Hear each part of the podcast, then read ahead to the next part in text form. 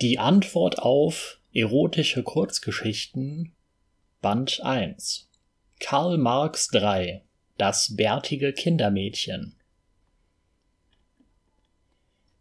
Der Wind schlug um, als meine Füße zum ersten Mal fränkischen Boden betraten.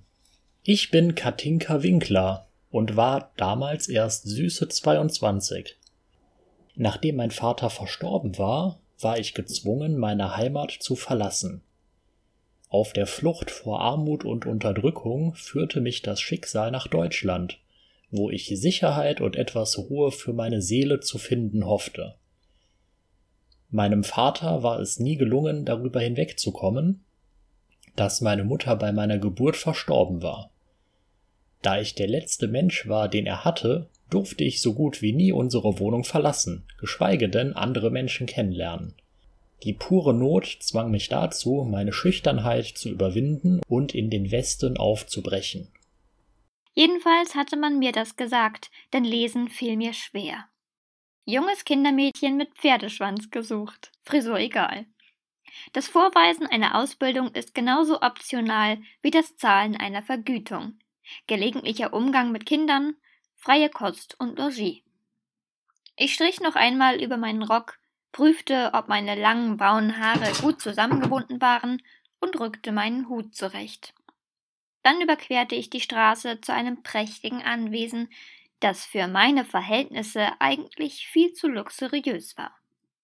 Ich legte ein gutes Stück vom Beginn des gepflasterten Weges bis zur Pforte zurück und fragte mich, wo wohl genau die Grundstücksgrenze verlaufen würde. Das Vorstellungsgespräch war, gelinde gesagt, interessant. Das Personal brachte mich bis vor die Tür des Arbeitszimmers des Hausherrn. Als ich klopfte, vernahm ich eine feste Stimme.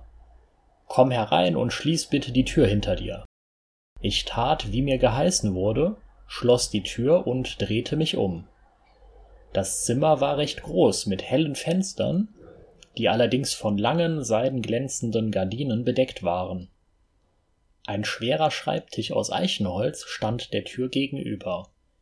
Rechter Hand befand sich ein offener Kamin, über dem eine goldene Luge aufgehängt war. Der Herr des Hauses stand auf der Herr des Hauses stand aus einem Sessel mit hoher Lehne auf und reichte mir seine Hand.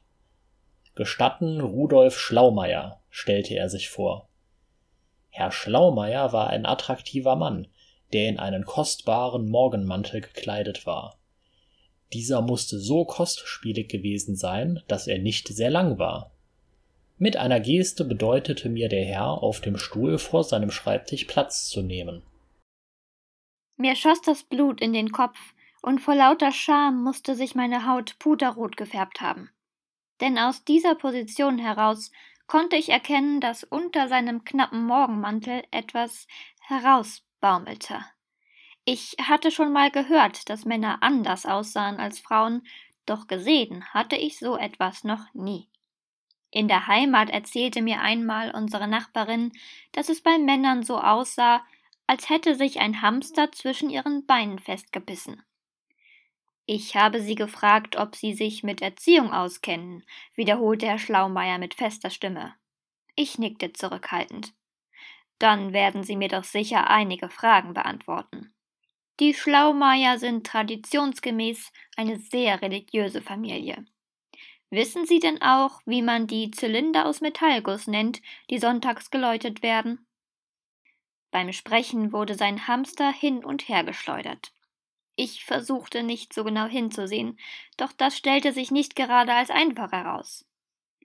Welches Schalenobst wird denn gern um die Weihnachtszeit geknackt?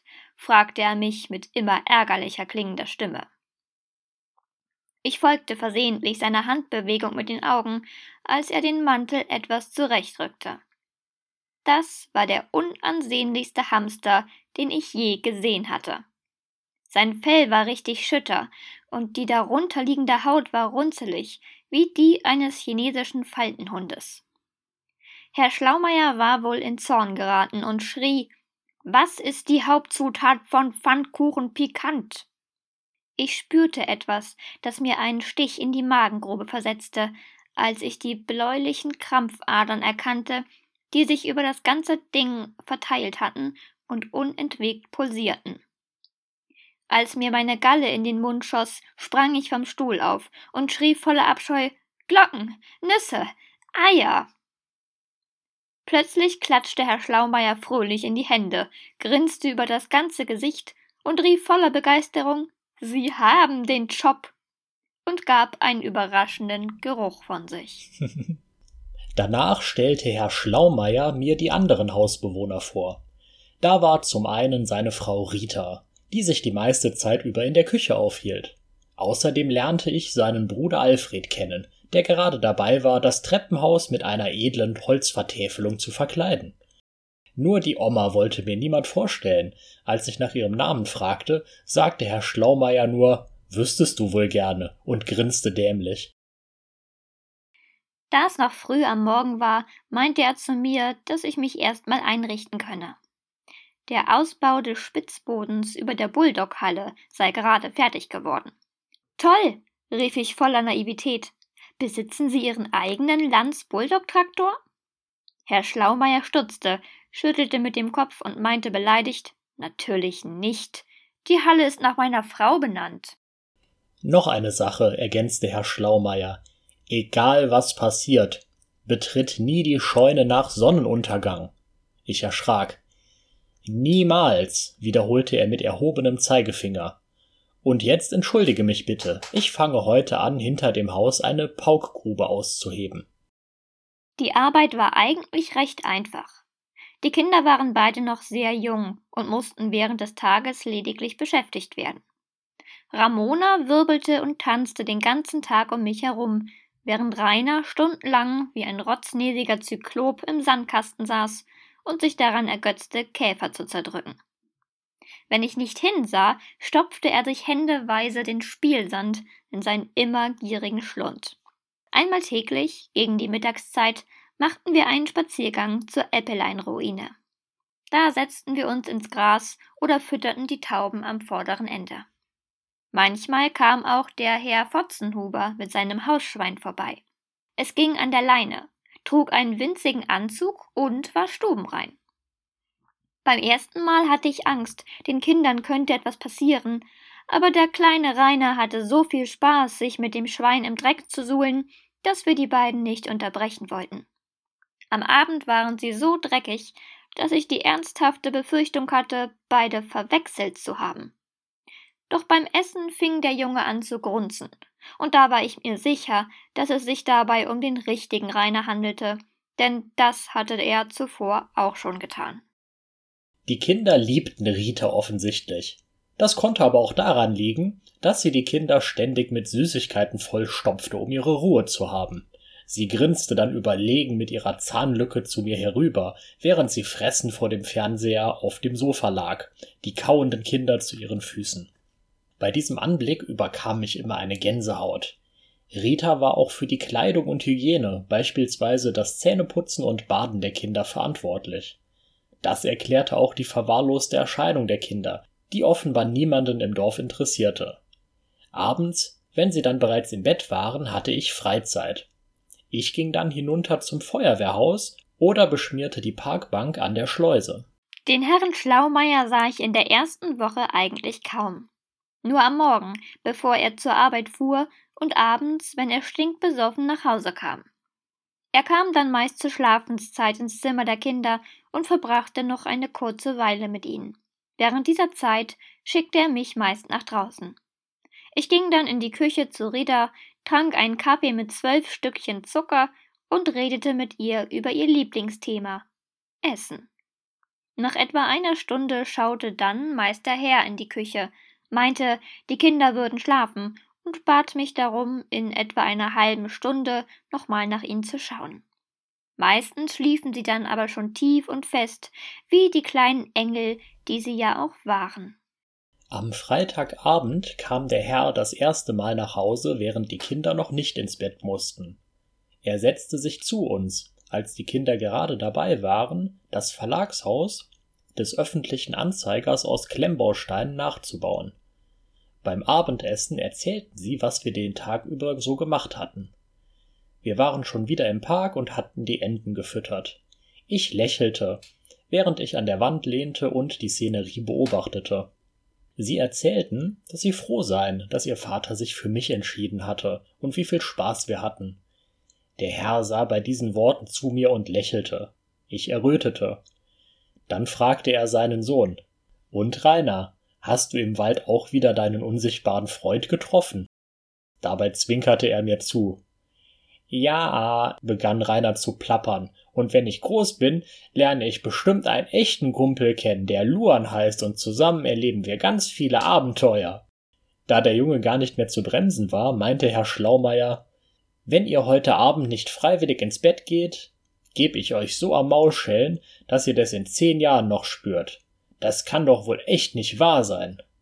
Da begriff ich, wie sehr er seine Kinder liebte. In meinem Zimmer war ich gerade dabei, mich auszuziehen, um früh schlafen zu gehen, als es an der Tür klopfte. Ich öffnete, da ich annahm, es sei Rida, die mir noch etwas Wäsche bringen wollte. Ich erschrak, als es der Herr Schlaumeier war. Er fragte, ob er eintreten dürfe, und ich konnte natürlich schlecht Nein sagen. Ich schämte mich, da ich nur noch mein Unterkleid trug, als er eintrat. Ein lüsternes Lächeln huschte über sein Gesicht, als er erkannte, in welche Lage er mich brachte. Setz dich, befahl er, indem er sich bereits auf mein Bett setzte. Ich nickte und ließ mich auf den Stuhl nieder, den er für mich übrig ließ. Ich war etwas verschämt, aber bisher hatte mich noch kein Mann, außer meinem Vater, so gesehen. Mit der strengen Stimme eines Lehrers fragte er mich aus. Waren die Kinder während der Woche auch brav? Bei dem, was Sie erzählen, lassen Sie gern Ihre Verfehlungen aus, besonders der kleine Rainer. Ich lächelte, während der Herr fortfuhr. Aber im Grunde Ihres Herzens sind Sie echte Engel, und Sie sind gut erzogen. Bei diesen Worten schlug mir das Herz bis zum Hals. Das konnte ich so nicht stehen lassen. Soll das ein Witz sein? schrie ich die gesamte Woche war ein wahrer Albtraum. Ich habe doch nur versucht, freundlich zu sein. Und Sie platzen hier in meine Privatsphäre hinein und fangen an, so selbstgefällige Reden zu schwingen? Wir beide waren vor Zorn aufgestanden und starrten uns in die Augen. Ich wendete mich ab, um mich zu beruhigen. Herr Schlaumeier machte aber keine Anstalten zu gehen. Das machte mich so wütend, dass ich wieder auf ihn losging. Ramona ist ein liebes und nettes Mädchen. Wenn Sie jetzt anfangen, sie zu fördern, schafft sie bestimmt noch einen Schulabschluss. Aber dieser Rainer ist der Teufel. Als wir heute na als wir heute Mittag unterwegs waren, haben wir Hagebuttne gesammelt. Rainer hat welche davon gegessen und dann hat er einen kompletten Turn-up, Alter. Sorgen Sie bloß dafür, dass er, sobald er zur Schule geht, nie wieder mit Hagebuttne in Berührung kommt. Sonst kann das ganz bös enden, aber ganz bös. Sie glauben ja gar nicht, was er mit den armen Enten gemacht hat. Als wir dann endlich zu Hause ankamen, hat er eine von ihnen sogar in die Regentonne vor dem Haus gesperrt. Herr Schlaumeier blieb ganz ruhig, nahm sich die Zeit, sich in meinem Zimmer umzuschauen und meinte ganz beiläufig Ich nehme an, du bist in einem kleinen Haus oder einer Wohnung aufgewachsen. Ich spürte einen Stich im Herzen. Ja, klein im Vergleich zu dem, wo ich aufgewachsen bin. Meine Stimme stockte. Er lächelte suffisant.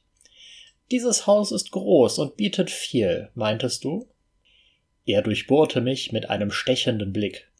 Pass auf, du bist hier gestrandet und ich brauche jemanden, der mir die Kinder vom Hals hält. Dabei verbitte ich mir Ratschläge zur Erziehung, verstanden? Ich sah ihn erstaunt an. Verstanden? brüllte er.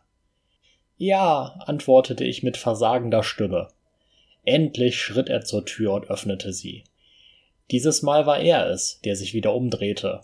Und noch was. In dieser Region ist es für Frauen nicht üblich, einen dichteren Schnurrbart als der Hausherr zu tragen. Um Gottes Willen, wenn wir uns das nächste Mal sehen, hast du dir den Schnorres gefälligst abrasiert. Dann knallte er hinter sich die Tür zu. Ich blieb erstaunt und verwundert zurück. An diesem Abend lag ich noch eine ganze Weile wach im Bett. Nach einiger Zeit meldete sich mal wieder zuverlässig meine Konfirmandenblase. Genervt stand ich auf und marschierte zur Toilette. Nachts war es hier wirklich kälter als draußen. Mich überkam ein unheimliches Gefühl. Um diese Zeit mussten alle bereits im Bett sein. Als ich auf dem Weg zurück zur Bulldoghalle war, kam ich an der Scheune vorbei, aus der ein leichter Lichtschein fiel. Neugierig geworden, warum Herr Schlaumeier mir wohl verboten hatte, die Scheune zu betreten, ging ich auf die Tür zu. Was ich da sah, überraschte und schockierte mich. Inmitten der Scheune war eine Bierzeltgarnitur aufgestellt, so dass sie eher wie eine Methalle wirkte. Unter einer Lampe saßen Herr Schlaumeier und seine Frau.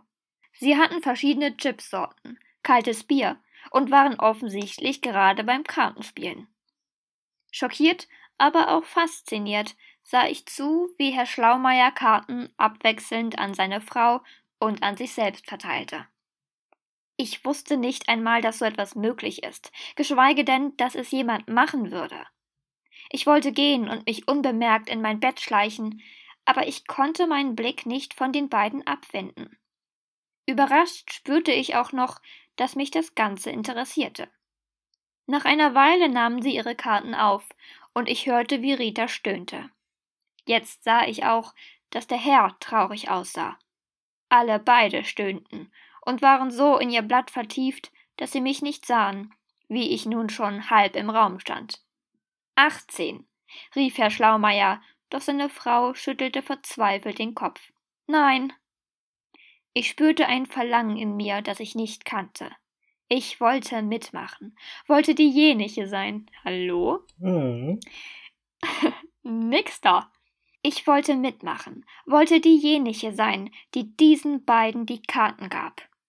Herr Schlaumeier schlug die Hände über dem Kopf zusammen. Aber das macht doch nichts, Rudi, versuchte ihn Rita zu beruhigen. Lass uns einfach dein gutes altes Panzerquartett spielen. Nein, sprang der Herr von seinem Platz auf. Skat ist unsere Leidenschaft. Wenn man einmal von dieser verbotenen Frucht gekostet hat, will man nichts anderes mehr spielen.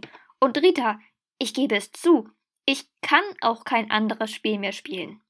Seitdem wir versuchen, es zu zweit zu spielen, fühle ich mich nicht mehr wie ein ganzer Mann. Während er jammerte, war er durch den Raum gegangen und blieb nun wie angewurzelt vor mir stehen. Ich sah verschämt zu Boden. Als beide sahen, wie ich dastand, lächelte Rita. Der Herr streckte seine Hand nach mir aus. Ich wich nicht zurück, sondern machte sogar einen Schritt auf ihn zu. Er sagte kein Wort, sondern zog mich ganz leicht zur Bierbank und schob ganz langsam ein Kissen an die Stelle, an der ich mich setzen sollte. Er klopfte mit der Hand auf das Kissen neben sich und meinte Komm, setz dich doch. Dann betrachteten sie mich, als ich mich sanft am Tisch niederließ. Rita warf Rudi einen bedeutsamen Blick zu. Zuerst wusste ich nicht, was sie ihm signalisierte, doch es lag auf einmal ein solcher Frieden in der Luft, dass ich mich zwischen den beiden sehr geborgen fühlte. Rudi griff mit einer anmutigen Bewegung hinter sich und holte eine eiskalte Bierflasche hervor, die sofort beschlug. Ich erkannte das Etikett, ein Löschzwerg. Mit einer kraftvollen und sicheren Bewegung löste Rudi den Verschluss von der Flasche, so dass das Bier ganz leicht schäumte, als er es vor mir abstellte. Herr, das geht doch nicht. Meine Stimme klang seltsam. Rita nickte mir liebevoll zu. Ach, warum? Es ist unser Haus, und niemand hier wird dich dafür bestrafen. Jetzt erst begriff ich, dass ich mir das nicht eingebildet hatte. Mir war schon die ganze Woche, als würde es in der Scheune nach Zigaretten und Bier stinken, aber ich dachte jedes Mal, ich würde mir das nur einbilden. Herr Schlaumeier fasste mit seinen kräftigen Händen die herumliegenden Karten zu einem Stapel zusammen und legte sie vor mir auf den Tisch. Du gibst, befahl er sanft. Etwas verunsichert und schuldbewusst sah ich Rita an. Du gibst, bestätigte sie. Als wir die Karten auf der Hand hatten, fragte ich verunsichert Verzeihung, ich bin noch sehr unerfahren. Was nun? Zuerst kommt das Reizen, erklärte Herr Schlaumeier, als ich errötete. Rita flüsterte verführerisch Wie viele Buben hast du?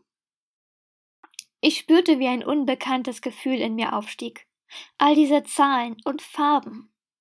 Rita hatte angefangen, mit der Hand über ihrem Blatt auf und abzufahren, offenbar um zu addieren. Die Mathematik war meine Leidenschaft, nur hatte ich es bisher nie so gespürt wie in diesem Moment. Herr Schlaumeier war der Alleinspieler und nahm es mit uns beiden gleichzeitig auf. Was für ein Mann. Katinka, dir ist schon klar, dass wir in der Bedienpflicht sind, oder? hauchte Rita in mein Ohr, doch das stachelte mich nur weiter an. Das Spiel kam so richtig in Fahrt, und Herr Schlaumeier hatte schon nach ein paar Runden das Großmutterblatt. Vier Bauern und eine Kreuzflöte und zog von oben frei runter. Auch der letzte Stich gehörte ihm. Dann zählte er. Und acht und neun und zehn und elf und zwölf. Danach lehnte er sich entspannt zurück, als sei ihm ein Felsbrocken vom Herzen gefallen. Vor lauter Begeisterung jubelte ich. Rudi, Gott, bist du gut. Rita lächelte stolz. Als die Sonne aufging, saßen Rudi und ich noch immer glücklich in der Scheune. Wir hatten die Füße auf den Tisch gelegt und lehnten mit dem Rücken gegen die Stützpfeiler. Rita lag mit dem Kopf in einer Bierlache und schnarchte. Genüsslich rauchten wir noch eine Zigarette. Er sah erleichtert aus. Also, bleibst du? grinste er verschwörerisch zu mir rüber. Nun, wenn ich darf, gerne, grinste ich. Und so fanden wir uns und gingen noch viele Jahre gemeinsam unserer geheimen Leidenschaft zu dritt an den Wochenenden nach, das beste Kartenspiel der Welt zu spielen. Rita konnte fressen, Rudi konnte saufen und ich hatte ein neues Zuhause gefunden. Außerdem musste ich, um bleiben zu dürfen, regelmäßig mit Rudi schlafen. Personen. Katinka Winkler. Alter, im letzten Jahr verstorben, selbst 22. Geschlecht weiblich. Größe 1,48. Schamhaarfrisur braun. Pferdeschwanz. Neigungen macht alles mal mit. Zusatz das Kindermädchen. Rudolf Rudi Schlaumeier Alter 31, Geschlecht männlich, Größe 1,75, Schamhaarfrisur schwarz mit Pony, Herkunft Alt Schauerberg, Neigungen steht auf Kartenspiele, Skat, Panzerquartett, Fingerkloppe, Zusatz der Hausherr. Rita Schlaumeier, Alter 41 bis 49, Geschlecht Frau, nicht weiblich. Größe? Ja, sie hat eine gewisse Größe. Schamhaarfrisur? Grau. Pottschnitt. Herkunft? Als Schauerberg. Neigungen? Ist asexuell. Zusatz? Hält sich fast immer in der Küche auf. Frau von Rudi. Onkel Alfred. Alter 51. Geschlecht? Ja, Mann. Größe? Passt durch jede Tür. Schamhaarfrisur? Grau, Scheitel. Herkunft Neuschauerberg. Neigungen nagelt gerne Holz. Zusatz ist halb beschnitten, da der Arzt währenddessen einen Herzstillstand hatte und Alfred es sich in der Zwischenzeit anders überlegt hatte. Also der Arzt ist nicht gestorben und hat sich vollständig erholt. Ironischerweise weiß Alfred das nicht. Abschlusswort. Für dieses Kapital sowie für Kapital 13 habe ich einen provokanten Titel ausgewählt um ein paar Leute zu ärgern, die sich vor Jahren darüber lustig gemacht haben, dass ich nicht mit Geldanlagen umgehen kann. Damals kamen meine Werke in den Umlauf, weil ich damit Frauen beeindrucken wollte. Heute bin ich schlauer und behalte meine Pamphlete für mich.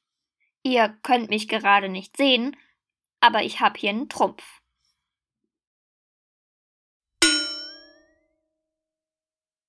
Karl Marx 4 Am Fuß der Zeit ich stand unter der Dusche, obwohl ich gleich noch zum Fluss wollte, doch bei der Hitze tat diese kurze Abkühlung gut. Trotz des Sommers war es in den letzten Wochen enorm warm. Es sollte einer der heißesten Tage werden. Obwohl es noch früh am Tag war, knapp Viertel vor Bums, waren es schon 38 Grad. Ich überlegte, wie der Morgen abgelaufen war. Zuerst hatte mich meine Freundin Uff Frau 25 verlassen und das per SMS. Klasse. Ich war gerade darüber hinweggekommen, dass mich ihre Vorgängerin Uff Frau 24 hatte sitzen gelassen. Doch ich war mir sicher, dass ich schon morgen eine Nachricht von der nächsten Interessentin bekommen würden. Ich hatte eben diese Wirkung auf Frauen, obwohl ich noch Jungfrau war und tatsächlich immer noch bin. Leider trennten sich meine Freundinnen stets von mir, bevor wir uns treffen konnten aber wenn eine schrieb, wir seien zusammen, konnte ich sie schließlich als meine Freundin bezeichnen. Ich freute mich, dass die Zahlen hinter den Chatnamen meiner Freundinnen so stetig stiegen, denn ich stand ja eh auf ältere. Ich drehte das Wasser ab und trocknete mich mit einem übergroßen Badetuch. Dann fiel mir auf, dass ich versehentlich das Flusshandtuch genommen hatte. Zwar besaß ich noch andere Handtücher, doch aus einem unerklärlichen Grund hatte dieses einen langen, sportlichen braunen Streifen, an dem ich es stets erkannte. Es gab nur ein richtiges Flusshandtuch. Ich packte es zusammen mit ein paar anderen Sachen in meine Handtasche.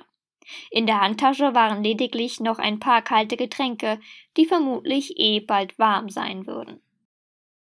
Als ich das Haus verlassen wollte, stand meine Nachbarin vor der Tür, die anscheinend gerade bei mir schellen wollte. Sie lächelte. Rainer, ich brauche deine Sahne sofort, sprach sie. Ich hob genießerisch meine Augenbraue und fragte Meine geile Sahne? Ach, Rainer, entgegnete sie enttäuscht und stieß mich zurück, während sie sich ihren Weg in meine Küche bahnte. Normalerweise durfte keiner mit mir so umgehen, doch sie kaufte seit Jahren für mich ein. Wenn ihr Mann kein so brutaler Schläger gewesen wäre, hätte ich sie mir längst genommen. Sie war offenbar in Eile, kam mir mit zwei Bechern Sahne aus meinem Kühlschrank entgegen und schwätzte, die leihe ich mir aus. Dem Vikar ist eben im Dorfgemeinschaftshaus der Esspuma geplatzt und bei Beerdigungen bekommen wir doch immer diesen trockenen Kuchen von Oma Psierske. Ich verstand nur Bahnhof. Ich wollte ein wenig mit meinem Erfolg bei den Frauen flexen und fragte meine Nachbarin schmunzelnd. Meinst du, ein Ring zum vierwöchigen Jubiläum wäre das Richtige für meine Freundin? Ich wollte sogar etwas Romantisches eingravieren lassen. Du bist immer noch so eng wie an dem Tag, als ich dir die Unschuld nahm. Meine Nachbarin runzelte die Stirn und schimpfte. Hör auf, oder willst du, dass die Sahne sauer wird? Ich fühlte mich benutzt und verarscht. Rainer, ich hab dir ein Päckchen von Emanzon auf den Küchentisch gelegt, aber versprich mir, dass du heute endlich den Müll rausbringst. Der Gestank zieht zu uns rüber. Meine Kinder fangen schon an zu schielen. Rainer? Doch ich war längst in der Küche und riss das Päckchen auf.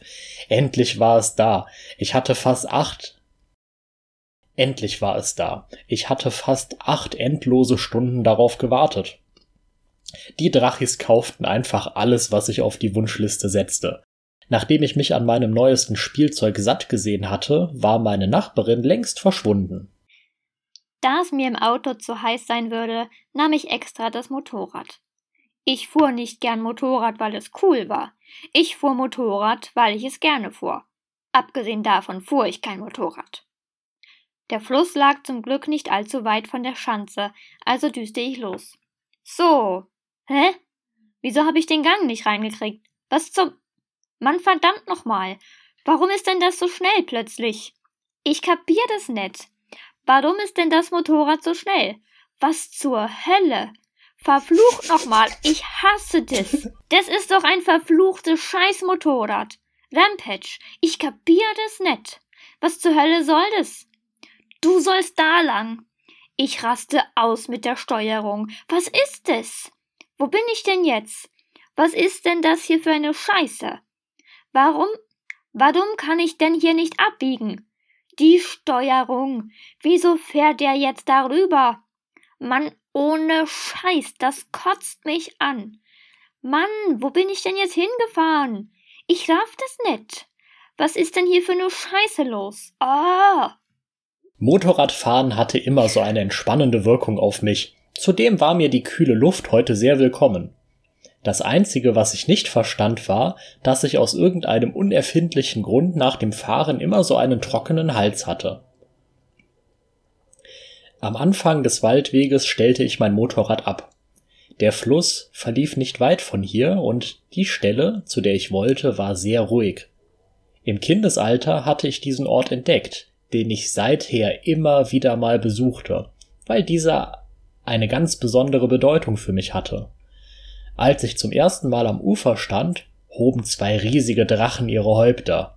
Sie riefen nach mir und kannten sogar meinen Namen. Niemand hatte mir die Geschichte geglaubt, aber damals wurde meine Faszination für Drachen geweckt, die mich bis heute auf all meinen Wegen begleitet.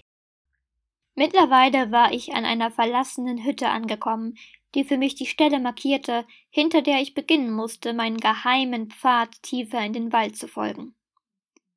Die Hütte war in einem so schlechten Zustand, dass ich mich jedes Mal wunderte, dass sie während meiner Abwesenheit nicht zusammengebrochen war. Es dauerte nicht lange, bis ich eine freie Fläche erreichte, die von hohem Gras bewachsen war. Ringsum standen Bäume sowie Büsche. Ironischerweise grenzte hier der Fluss exakt an das Ufer. Dort standen ein paar Fahne und Rohrkolben. Die Lichtung war nicht groß, vielleicht vier auf fünf Meter. Der Fluss selbst war nur etwa drei Meter breit und etwa zwei tief. Es war aber ein recht ruhiges Gewässer, wenn nicht gerade Hochwasser oder starker Regenfall herrschten. Da jeder aus meinem Freundeskreis diese Stelle kannte, war sie geheim. Ich mochte diesen Ort, da es ruhig war und die nächste Straße etwa eineinhalb Kilometer entfernt verlief, weswegen man nicht mal die Autos hörte. Das Plätschern des Wassers, das Rauschen der Blätter und das Singen der Vögel vertrieb jede schlechte Laune. Ich breitete mein Flusshandtuch mit dem braunen Streifen zwischen ein paar Büschen aus. Danach zog ich mich aus und legte mich erstmal eine Weile in die Sonne. Es fühlte sich gut an, die Sonnenstrahlen auf meiner Haut zu spüren und einfach den Tag zu genießen. Der einzige Nachteil war, dass es keine schönen Frauen gab, die man begaffen konnte. Wobei, überlegte ich, im Moment hatte ich von Frauen eh erstmal die nasse Nase voll. Nach etwa einer Stunde wurde mir zu heiß, und von dem ganzen Bier war mir schon ganz tüdelig. Also beschloss ich, eine kleine Runde zu schwimmen. Das Wasser war trotz der enormen Hitze eiskalt und tat gut bei dem Wetter. Der Vorteil gegenüber einer Badeanstalt lag außerdem darin, dass man hier im Wasser ungestraft einen abseilen konnte und die Tiere des Waldes gleichzeitig mit einem saftigen Happen füttern konnte. Glaubt mir, ich habe es mehrfach am eigenen Leib erlebt, wie die Bademeister ausrasten, wenn man sowas im Freibad versucht. Oh, Alter. Als ich aus dem Wasser kam, lag ein weiteres Badetuch neben meinem, auf dem ein ebenfalls nackter Mann lag. Er lächelte väterlich, als er mich kommen sah. Ich bin anscheinend doch nicht der Einzige, der diesen Ort kennt, dachte ich bei mir. Ich musterte den alten Mann, der sogar noch dicker war als ich, und beklagte mich. Du bist so fett wie ein Gullideckel, Alterchen. Als ich auf ihn zukam, um mich auf mein Flusshandtuch zu legen, schaute er mich aus dem Augenwinkel an und meinte, das musst du grad sagen, Moppelchen, du bist ja auch schon ganz schön zu Pass. Ehrlich gesagt, war es mir etwas unangenehm. Es war zwar jetzt nichts Neues für mich, dick genannt zu werden, da ich verschiedene Clubs besuchte und auch bei Sportarten zusah, bei denen man gemeinsame Umkleiden und Duschen nutzte. Allerdings sprach man einander darauf eher selten an. Aber da er mich so offensichtlich musterte, schaute ich auch etwas genauer hin. Ihm schien es nichts weiter auszumachen. Sein Pensi war genauso bemitleidenswert wie meiner, wobei mir in Gesprächen im Internet von anderen Betroffenen versichert wurde, dass eine Schrumpelnille beim Sex absolut kein Nachteil war, nun wirklich nicht. Denn wenn dem so wäre, wäre das ja furchtbar. Der Mann dürfte so um die 60 gewesen sein und war körperlich exakt so groß wie ich. Ich musste nachdenken.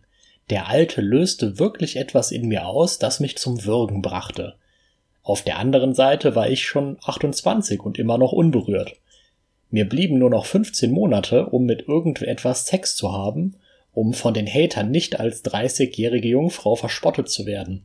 Dieser Gedanke war für mich noch schlimmer, als der Alte aussah. Er hätte auch wieder gehen können oder sein Handtuch weit entfernt von meinem platzieren können. Damit stand meine Entscheidung fest. Ich würde den Alten heute nehmen. Mir kam der Gedanke, wie der Alte sich einen runterholte. Allein die Vorstellung machte mich geil. Ich war nie jemand, der sich sowas vorgestellt hatte, aber irgendwie schien das die richtige Situation zu sein, und es machte mich geil, wenn ich darüber nachdachte, wie es wohl weitergehen würde. Wir lagen beide nebeneinander unter der Sonne, die zwischen den Baumkronen hindurchschien, und ich wurde immer spitzer. Wie lange willst du dich denn noch zurückhalten? fragte der Alte schmunzelnd und drehte seinen Kopf leicht zu mir.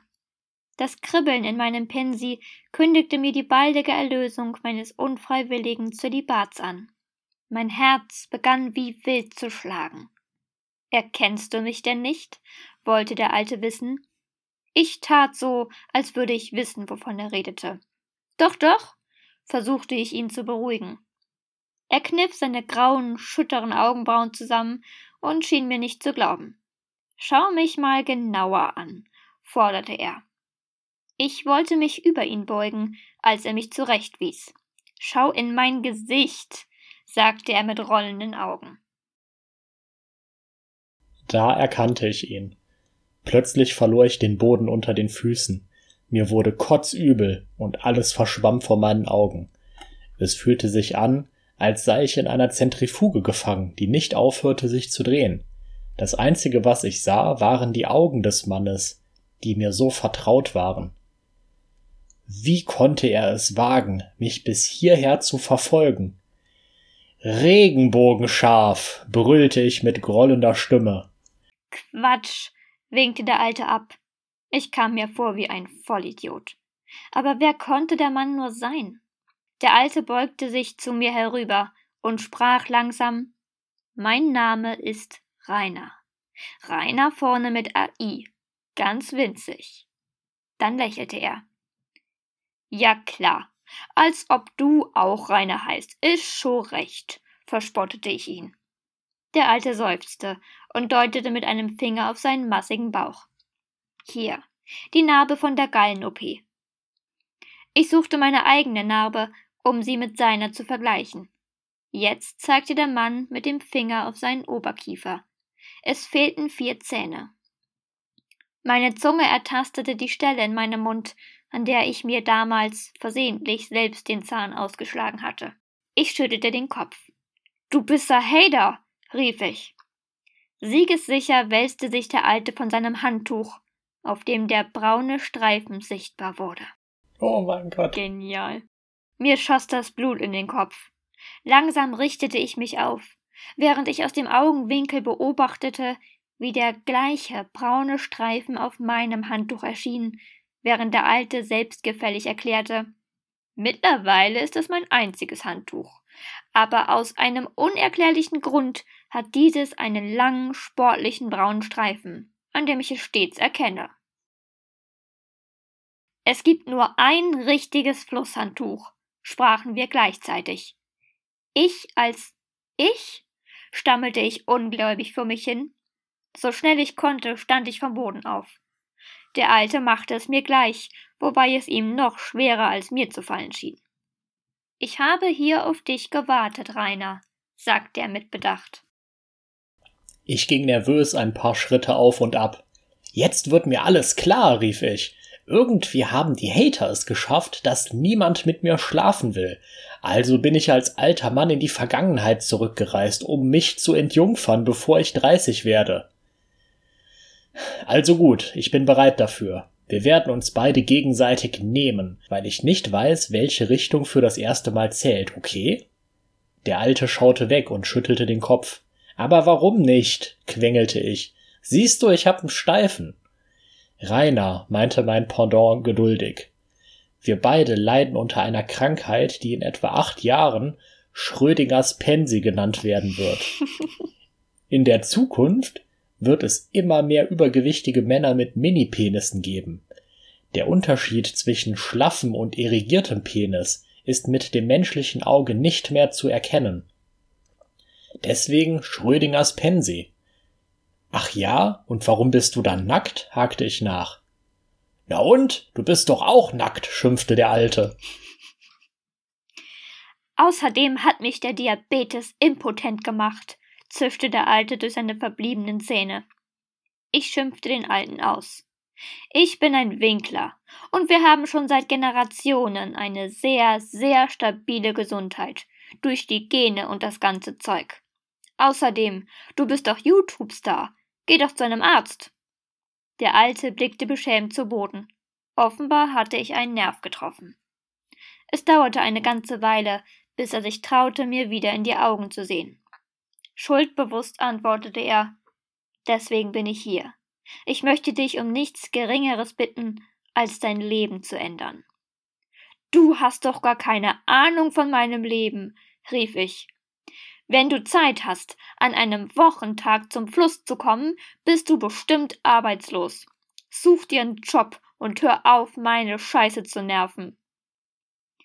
Der Alte ließ sich abwartend auf sein Flusshandtuch fallen, während ich ihn weiter beleidigte.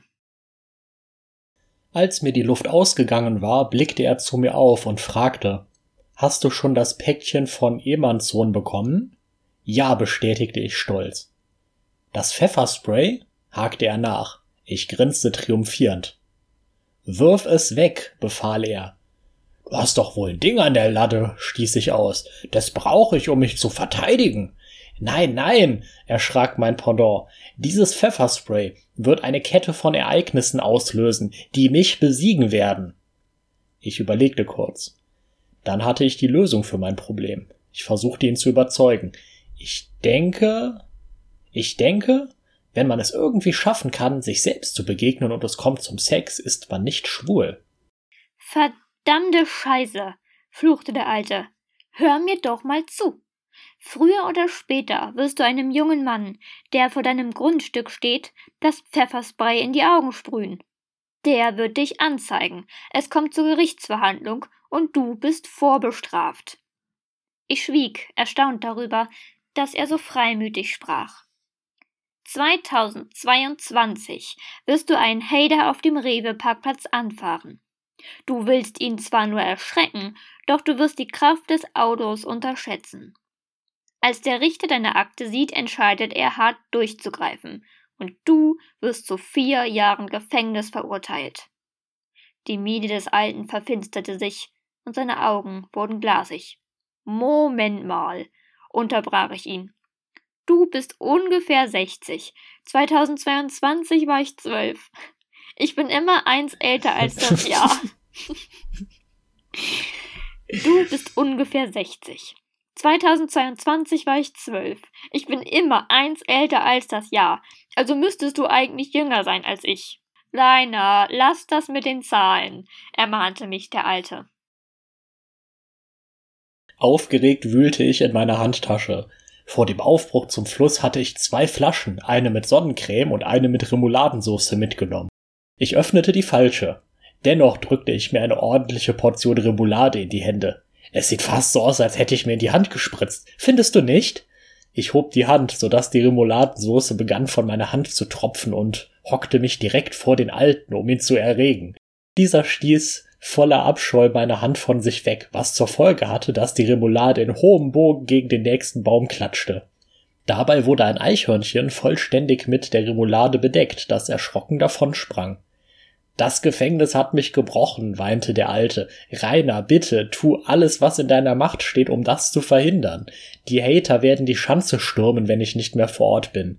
Zuerst wirft ein Einzelner die Scheiben ein, dann kommen immer mehr Leute. Als ich entlassen wurde, hatte die Dorfgemeinschaft das Haus für unbewohnbar erklärt. Hast du die Bruchbude gesehen, die auf dem Weg zum Fluss steht? Ich nickte, während ich die restliche Remoulade von meinen Händen schleckte. In dieser Hütte wohne ich jetzt, gestand der Alte mit versagender Stimme. Keine Frau kann es einem Mann so machen wie ein Mann. Und jetzt überleg mal, was es heißt, wenn diese Männer ein und dieselbe Person sind, versuchte ich ihn zu überzeugen.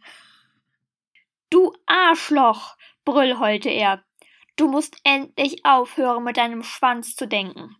Es geht hier um deine, um unsere Zukunft. Ja, gut, wenn du mir einen runterholst, werf ich das Pfefferspray eben weg und hol mir ein neues, schlug ich ihm vor. Nein, du darfst dir gar keine Waffen mehr kaufen. Du musst deinen YouTube-Account löschen und dich aus dem Internet zurückziehen. Und wenn Hater vor der Schanze stehen, lass sie da stehen. Geh nicht raus und diskutier nicht mit ihnen. Ich holte tief Luft und brüll heute zurück. Die Waffen brauche ich zur Verteidigung. Soll ich einfach zulassen, dass die Hater meinen Zaun beschädigen? Die haben kein Recht, mich in meinem realen Leben zu belästigen. Wenn du so weitermachst, werden sie nie aufhören, schrie der Alte und begann mich mit seinem massigen Bauch zu schubsen. Die scheiß Waldhütte hat kein die scheiß Waldhütte hat keinen Zaun. Manchmal filmen sie sogar durchs Fenster. Heute Morgen waren die Kinder von Oll da und haben mich auf Latein gehänselt. Ich wurde so wütend, dass ich meinen Bauch gegen seinen stemmte und begann meinerseits den Alten anzurempeln. Warum hast du denen nicht das Schellen gegeben? brüllholte ich. In einem Ausbruch von brutaler Ehrlichkeit gestand der Alte, weil ich es verdient habe. Der Hass, der übrigens keine Emotion ist, übermannte mich, und ich setzte meine Hände an den speckigen Hals des Alten. Du Versager, ich hasse dich. Ich hasse dich, keuchte er zurück, als wir beide den Halt verloren. Ineinander verkeilt rollten wir langsam die Uferböschung hinunter. Der zähe Schlamm am Ufer bremste unsere voluminösen Leiber, aber keiner von uns wollte sein Gegenüber loslassen. Schließlich waren wir über und über mit der fauligen braunen Masse bedeckt und schmissen uns die Prügel raus. Plötzlich vernahmen wir aus dem Wald einen Ruf. Rainer! Erschrocken ließen wir voneinander ab und hoben unsere Köpfe aus dem Schlamm. Am Ufer vor uns stand ein Junge, der uns ebenso geschockt anstarrte. Er rief erstaunt in den Wald hinter sich. Rudi, hier am Fluss sind zwei große Wassertiere, die miteinander kämpfen. Geistesgegenwärtig, aber schwer atmend, korrigierte ich den Jungen. Wir sind, äh, Drachen, ja. Der Alte rang nach Luft. Rainer, bitte hör mir zu. Doch der Junge war so erschrocken, dass er wie von der Tarantel gestochen in den Wald zurückrannte. Los, lauf ihm hinterher, befahl der Alte. Bist du bescheuert? begann ich wieder zu schreien. Was soll das bringen? Ist mir doch scheißegal, was aus dem kleinen Huso wird.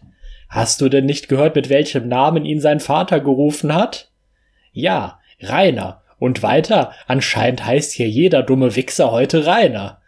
Vergiss es, schnaufte der Alte. Er blickte mich flehend an und meinte, und meinst du, du schaffst es, das Pfefferspray wegzuwerfen, wenn du zu Hause in der Schanze angekommen bist? Ich schnaufte gönnerhaft. Wenn du willst, dass sich etwas ändert, musst du mit dir selber anfangen, Alterchen. Ich mach nur mein Zeug und schade damit keiner Menschenseele. Doch, Rainer. Der Alte machte eine bedeutungsschwere Pause. Du schadest damit der einzigen Seele, die wichtig ist, deiner eigenen. Jetzt wurde es mir klar. Ich wuchtete mich aus dem Schlamm und rief Jetzt hast du richtig Scheiße am Arsch. Jetzt hab ich dich. Du bist nur zu faul, um selber was zu ändern. Darum lauerst du mir hier auf und versuchst mich davon zu überzeugen, deine Drecksarbeit zu erledigen. Aber nicht mit mir, Freundchen. Das hast du dir wohl so gedacht. Ich ging langsam rückwärts, als der Alte zu weinen anfing, wie ein kleines Mädchen. Rainer, bitte. Das ist eine einzigartige Chance. Deine letzte Chance. Es tut mir alles so leid. Knie bitte und zeige Demut. Ich fühlte nur noch Verachtung für den Alten. Während er anfing, lauthals zu heulen, schnappte ich mir geschwind meine Sachen und rannte durch den Wald zurück. Plötzlich stieß ich auf die alte Hütte, von der er behauptet hatte, dort zu leben. Nervös kontrollierte ich die eingeschlagenen Fenster und blickte ins Innere. Wie ich schon vermutet hatte, gab es keine Anzeichen dafür, dass hier jemand lebte. Jetzt war mir klar, dass der Alte gelogen hatte. Mit zitternden Knien setzte ich meinen Rückweg fort. Als ich nach einem kleinen Mittagsschläfchen wieder zu Hause erwachte, dämmerte es schon leicht. Das Gefiepe meiner AliExpress-Alarmanlage hatte mich aus dem Schlaf gerissen. Vor meinem Zaun schienen sich mehrere Personen aufzuhalten. Ich trat in etwas Feuchtes, das auf dem Boden lag, das Flusshandtuch. Ich musste an die Begegnung am Fluss der Zeit denken und was der Alte gesagt hatte. Daraufhin drehte ich mich um. Normalerweise wäre ich direkt hinausgelaufen und hätte die Hater einfach so angegriffen. Doch in meinem Geiste hörte ich den Alten immer wieder sagen, das Pfefferspray, das Pfefferspray. Das war ein genialer Gedanke. Jetzt sollten die Hater mich mal so richtig kennenlernen. Voller Vorfreude fischte ich das Pfefferspray aus dem Karton in der Küche und rannte nach draußen. Das würde die Hater ein für alle Mal vertreiben, stellte ich mir vor. Oder hatte der Alte das vielleicht doch anders gemeint? Ach, egal. YOLO. Personen. Der alte Rainer. Alter 61.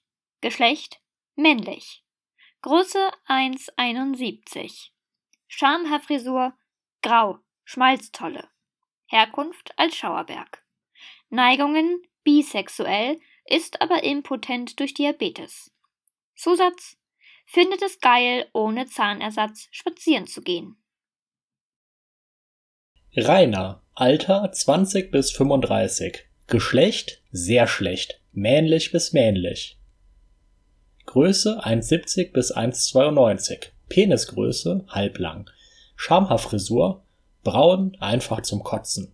Herkunft Alt-Schauerberg, im Mittelalter Namibia. BH-Größe 210a. Neigungen Eigentleich hetero. Outdoor SM. Zusatz Hauptfigur Jungfrau, Schriftsteller, sehr von sich überzeugt, Urlauber, ist ein Trottel, deutscher Kommunist des 19. Jahrhunderts, Neuling im Jobcenter. Abschlusswort. Bei dieser Geschichte handelt es sich um ein Ereignis, das mir real genau so passiert ist. Der Fluss ist die Aurach und die Daten stimmen exakt. Ich glaube zwar im Nachhinein, dass ich kurz auf einen Hater reingefallen bin, aber ich bin mir absolut sicher, dass ich den Alten in meinem Leben nie wiedersehen werde.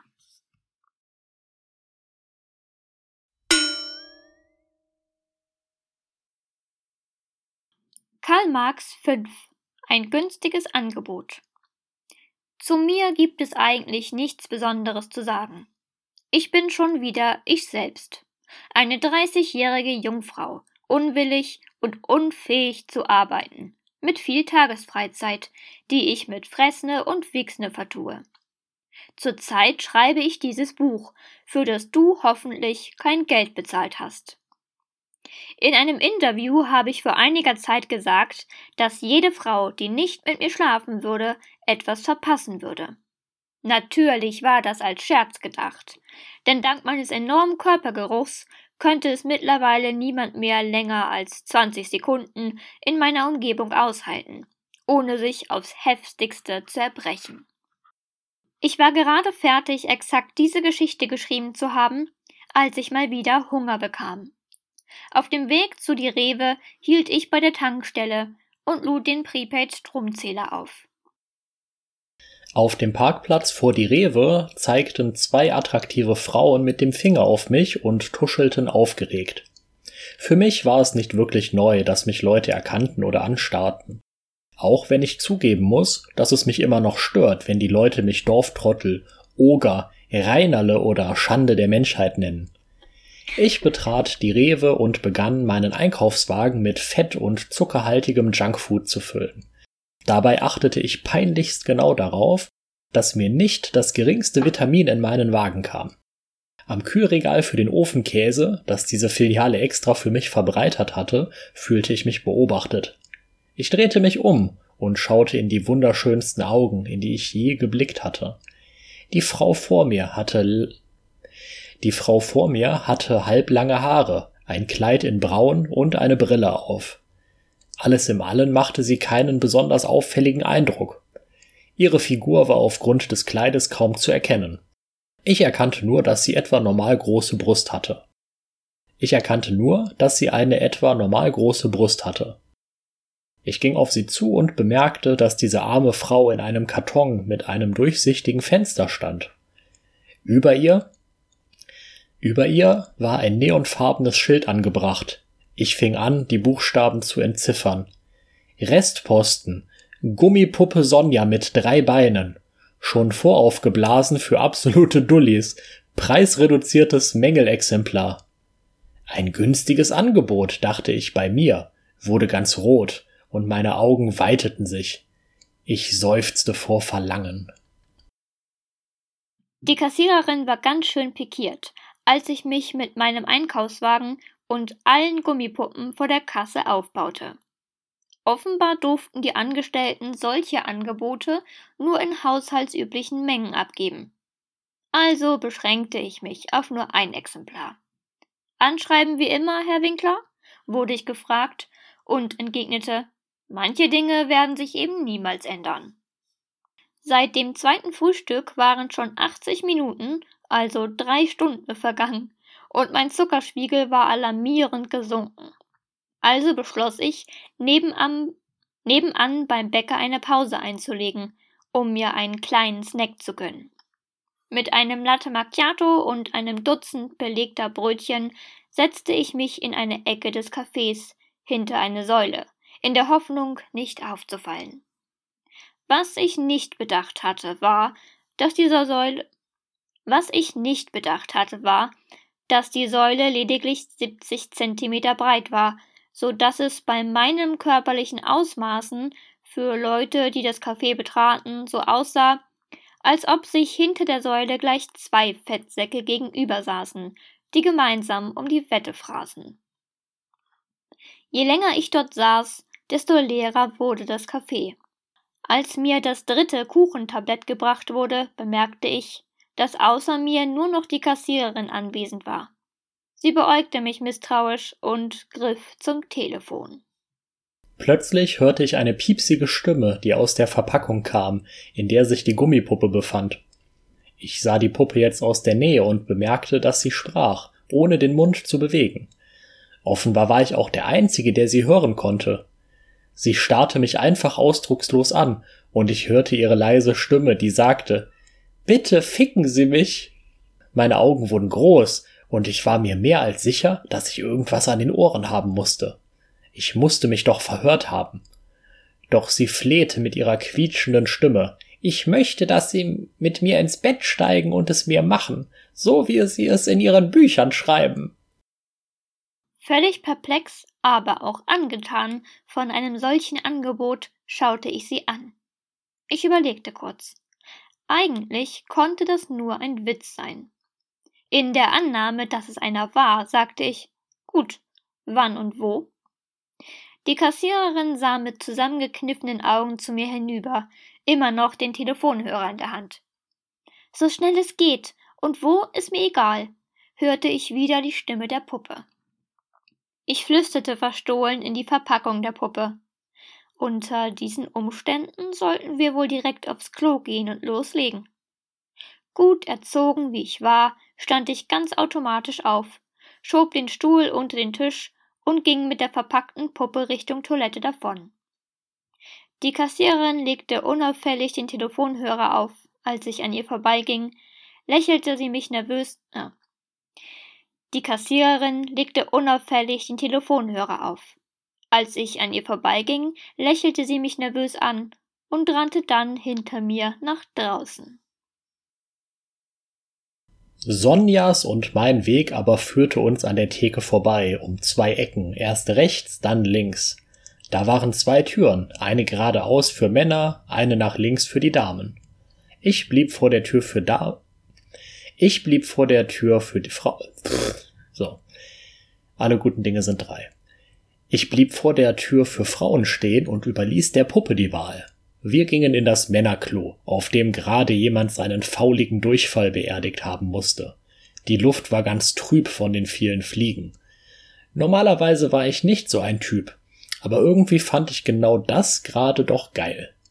Also versuchte ich, mich mit ihr in eine Kabine zu pressen. Das Problem war, dass die Leute vor etwa 15 Jahren angefangen hatten, Kabinen zu bauen, in die kein normal gewachsener Mensch mehr hineinpasste.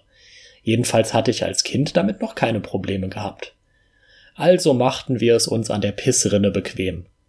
Sie ließ es sich gefallen, als ich meine Hand durch den Schlitz am Karton schob, um mit, um mit der Hand an ihren Hintern zu kommen. Sie hatte einen schönen, abwaschbaren Körper, so dass ich nicht verstand, warum sie der Hersteller unter einem solch unförmigen Kleid versteckte. Als meine Hand über ihren Hintern streichelte, spürte ich keinen Grad an der Plastikfalz. Als ich weiter mit schwitzigen Händen ihre Hüfte erkundete, stöhnte ich leicht erregt. Währenddessen glotzte sie mich weiter mit ihren ausdruckslosen aufgemalten Augen an. Ich ließ meine Hand ihre Öffnungen erkunden, zog sie dann zurück und schnupperte an meinen Fingern. Der beißende Gestank der noch frischen Plastikweichmacher berauschte mich. Da wurde mir klar, wie geil auch sie sein musste.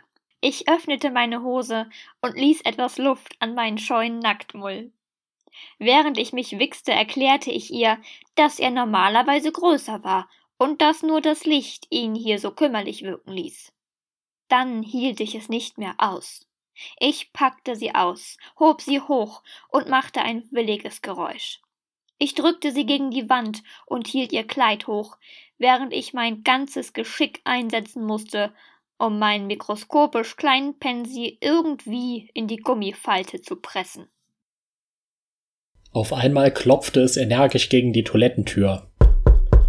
Polizeiinspektion NEA. Herr Winkler, sind Sie das etwa schon wieder? ertönte es. Meine Erektion verschwand so plötzlich, wie sie nie gekommen war, und ich machte ein bedauerndes Geräusch. Kommen Sie mal da raus, befahl die Stimme. Ich war ohnehin erschöpft, aber ich hätte noch gekonnt, wenn ich gewollt hätte. Es waren mindestens sechs Mann von der Polizei gekommen, die mir anscheinend zu meiner neuesten Eroberung gratulieren wollten. Offenbar hatte sie der Sex mit meiner Gummipuppe so scharf gemacht, dass sie ganz wild waren, meinen Oberkörper auf dem Tisch in der Bäckerei niederhielten und mir sogar selbst mitgebrachte Handschellen anlegten. Diese Lustmolche, dachte ich. Irgendwie kam mir das auch bekannt vor. Hatte ich sowas nicht mal in einem Buch geschrieben? Ich sagte aber nichts dazu. Draußen hatte sich das halbe Dorf versammelt, nur um mich zu sehen. Sie fotografierten mich, und die Jugendlichen holten sogar ihre Handys heraus, um mich zu filmen. Ich hatte doch nur bei einem Sonderangebot zugegriffen, aber offenbar feierten sie mich dafür. Die Polizisten hingegen schienen nicht erfreut zu sein. Wahrscheinlich waren die Gummipuppen mittlerweile ausverkauft. Sie schimpften mit mir und sagten, dass sie sehr enttäuscht von meinem Verhalten seien. Lächelnd sagte ich, dass ich normalerweise auch keinen richtig intensiven Sex auf Toiletten von Cafés hatte. Außerdem bot ich an, dass ich durchaus nochmal kommen könnte, wenn sie das wollten. Aus irgendeinem unerfindlichen Grund hatten die Polizisten keine Lust mehr, sich mit mir zu beschäftigen. Nur die Polizistin unter ihnen bedauerte besonders lautstark, dass die anderen mich offenbar nicht mitnehmen wollten. Sie ermahnten mich nur und ließen mich gehen. Als meine Gummipuppe und ich uns einen Weg zum Auto bahnten, lächelte ich, da ich nur daran denken konnte, wie ich es den ganzen Tag mit ihr treiben würde.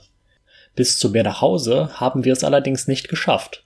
Obwohl es gerade mal 3,4 Kilometer vom Rewe zu mir waren, die mir wie fünf Kilometer vorkam, spürte ich, dass Sonja es schon auf der Fahrt nicht abwarten konnte, mit ihren vollen Hartgummilippen an meinem Stummel zu kommen. Mit ihren vollen Hartgummilippen an meinen Stummel zu kommen. Ich fuhr zu einem Waldstück und befahl ihr, mich zu blasen, was sie gehorsam und willig machte.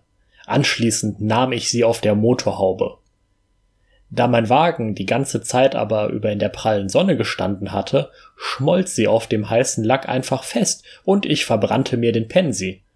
Das einzige, was mir von ihr blieb, war eine schöne Erinnerung, eine Brandblase an der Nille und das Bild einer sehr erstaunten Frau auf meiner Motorhaube. Schade, denn sie war im Bett eine richtig devote Puppe und liebte es, wenn man ihr sagte, was man wollte und ihr Befehle gab. Person Sonja. Alter ist eine Gummipuppe aller. Geschlecht weiblich. Größe 1,68. Schamhaarfrisur, herstellerseitig eine einfache Plastiknaht. Herkunft die Rewe. Neigung 2 Grad Backbord. Zusatz Aufgrund eines Produktionsfehlers in Hongkong besitzt sie drei Beine. Abschlusswort nur wenigen Lesern dürfte aufgefallen sein, dass ich als Scherz eine Ungereimtheit in dieser Geschichte versteckt habe. Wer mich genau kennt, weiß nämlich, dass die Zeiten längst vorbei sind, in denen ich an der Kasse von die Rewe anschreiben lassen konnte. Ich möchte nicht unhöflich sein, doch nach dieser Geschichte muss ich jetzt erstmal zum Einkaufen fahren.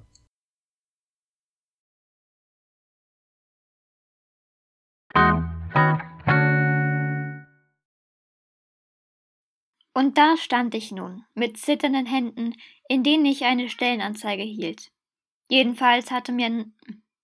Jedenfalls. Ha ja, schön, Katze. Besitzen Sie Ihren eigenen Lanz Bulldog Traktor? Wird wahrscheinlich Lanz gesprochen, ne? Ich weiß, ich habe keine Ahnung von, von Traktoren. Wahrscheinlich Nicht Lanz. komisch. Wahrscheinlich Lanz, ja. Die Ried, die Rita. Die, die, kind, die Kinder liebten Rita offensichtlich. In meinem Zimmer war ich gerade dabei, mich aus. In meinem Zimmer war ich gerade dabei, mich auszuziehen.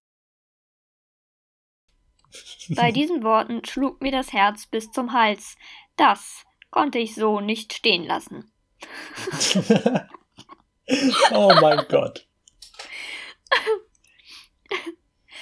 Soll das ein Witz sein? schrie ich. Rainer hat welche davon gegessen und dann hat er einen kompletten Turn-up, Alter.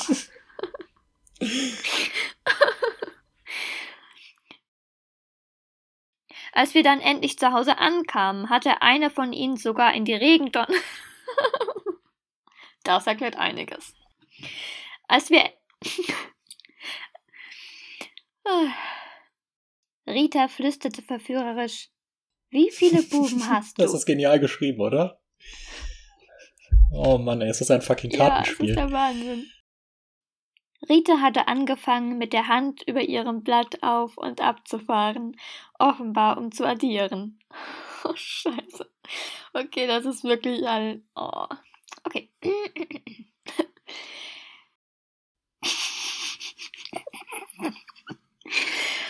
Oh. Obwohl es noch früh am Tag war, knapp Viertel vor Bums. Doch aus einem unerklärlichen Grund hatte dieses einen langen, sportlichen braunen Streifen. Oh, oh. oh. das Flusshandtuch. Ah. Okay. Okay. Schön. Das ist so widerlich, ey. Rainer, ich hab dir ein Päckchen von. ja, okay, jetzt habe ich's verstanden. Rainer. Ich raff das nicht. Was ist denn hier für eine Scheiße los? Ah! GTA lässt grüßen. Ah, schön. Hm, du hast aber echt kurze Absätze diesmal. Ja, ich bin auch schon ganz enttäuscht. Ja. Möchtest du den nächsten auch noch haben? Ja. Ironischerweise grenzte hier der Fluss exakt an das Ufer. Dort. Was? Ich verstehe. ja. Ja, okay. Schon, schon verrückt, dass Das der ist- Fluss an das Ufer Ja, grenzt. schockierend. Wobei, überlegte ich, im Moment hatte ich von Frauen eh erstmal die Nasse voll. Äh, wobei, überlegte ich, im Moment hatte ich von Frauen eh erstmal die nasse Nase voll. Da ich verschiedene Clubs besuchte und auch bei Sportarten zusah, bei denen man gemeinsam. Geil! Ja, genau. Sehr Rainer ist. dass eine Schrumpel. Schrumpelnille? Schrumpelnille? Schrumpelnille. Schrumpelnille. Ähm, sein Pensi war genauso bemitleidenswert wie meiner, wobei mir in Gesprächen im Internet von anderen Betroffenen versichert wurde, dass eine Schrumpelnille beim Sex absolut. Äh, Hm? Stopp. Schrumpel-Nille. Was nochmal? Schrumpel-Nille. Schrumpelnille. Also das äh, Schrumpelnille. Schrumpelnille. Das ist nicht, das ist nicht, das ist, das ist, das ist kein Pflanzenname. Nicht Schrumpelnille, sondern Schrumpelnille. Schrumpelnille. Okay. Genau, perfekt. Sein Schönes Wort, Pensi. ne? Was? Schönes Wort, ne? Das ist ein wundervolles Wort. Es klingt tatsächlich ein bisschen wie eine Pflanze. Meine Zunge ertastete die Stelle in meinem Mund, an der ich mir damals versehentlich selbst den Zahn ausgeschlagen hatte. Schön, dass er es diesmal zugibt. Aber aus einem unerklärlichen Grund hat dieses einen langen, sportlichen braunen Streifen, an dem ich es stets erkenne. Es gibt. Ich glaube, ich muss kotzen. Ja, Ich öffnete die Flasche. Falsch. Denn Die falsche. ähm, ich öffnete die falsche. Das, das ist im Originaltext auch drin, genau dieser Typo. Ja. Das ist so genial. Keine Frau kann es einem Mann so machen wie ein Mann. Und jetzt überleg mal, was es heißt, wenn diese Männer ein und dieselbe Person sind, versuchte ich ihn zu überzeugen. Geil. Das ist wie mein Vater ist gestorben, du hörst dich eng an. Heute Morgen waren. wie geil. Oh mein Gott. ineinander verkeilt, rollten. Allein dieses Bild. Vergiss es, schnaufte der Alte. Wie brillant ist das bitte? Die klassische Zeitreisestory. Ja, es ist herrlich. Ich war gerade fertig, exakt diese Geschichte geschrieben zu haben, als ich mal wieder Hunger bekam. Irgend- Auf dem Weg. Ist irgendwas bei dir umgefallen? Ja, nein, das war meine Katze, die äh, durch die Gegend getobt und über den Boden geschlittert ist. Ja?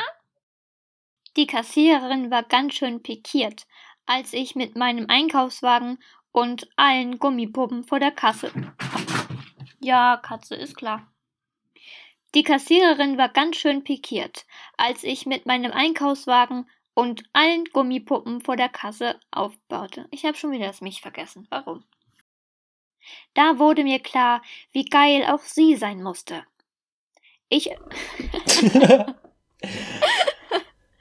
ich öffnete meine Hose und ich öffnete meine Hose und ließ etwas Luft an meinen scheuen Nacktmull.